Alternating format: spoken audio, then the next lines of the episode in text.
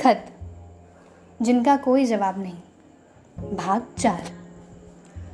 कल रात मैं सो न सका। नहीं नहीं, तुम्हारी याद अब इतनी भी नहीं सताती। दरअसल मैंने हॉरर मूवी देख ली थी। और तुम्हें तो पता ही होगा, हमारी हॉरर मूवी नाइट्स पर तो मैं अकेले किचन तक भी नहीं जाता था। अकेले सोना तो दूर की बात है। खैर, किसी तरह मेरी आँख लग ही गई। सुबह उठकर दो चार काम किए और जब सूरज महाराज ने दोपहर का इशारा किया तो उबासी को साथ लिए मैं बेड की तरफ़ रवाना हुआ। जैसे ही मैं लेटने गया कि कांच टूटने की तेज आवाज़ आई, मैंने फट से भागकर लिविंग रूम की खिड़की को देखा। फर्श पर टूटी हुई कांच का गालीचा बिछा हुआ था और फिर वहीं मेज के पास पड़ी थी वो गेंद। उस गेंद के ठीक बगल में बिखरा पड़ा था तुम्हारा गुल्लक।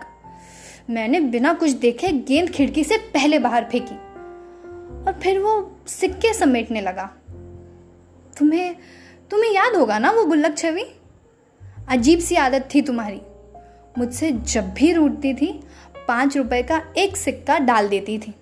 ये कहकर कि एक दिन ये गुल्लक भर जाएगा, पर तुम नहीं सुधरोगे। आज तक उस गुल्लक के सिक्कों को गिनने की हिम्मत नहीं हुई, मुझे। कई मिनट में उस टूटे मिट्टी के गुल्लक को देखकर ये सोचता रहा कि कैसे उस रात जब तुम शायद आखिरी बार रूट कर चली गई तब हम दोनों के हिस्से के एक एक सिक्के मैंने उस गुल्लक में डाल दिए। ये शायद जताने के लिए कि हम दोनों ही तो नाराज़ हैं एक दूसरे से।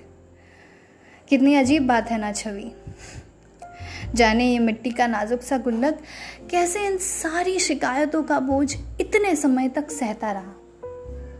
आखिर आखिर एक ना एक दिन इसका टूटना भी तो लाजमी था। लेकिन गुल्लक के टूटने से रिश्तों में शिकायतों का सिलसिला नहीं छूटता ना। मैंने एक और गुल्लक ले रखा है। कोई शिकायत हो तुम्हारी तो तुम लिख भेजो। सिक्के तैयार है। लिख भेजोगी ना? आप सुन रहे हैं खत जिनका कोई जवाब नहीं।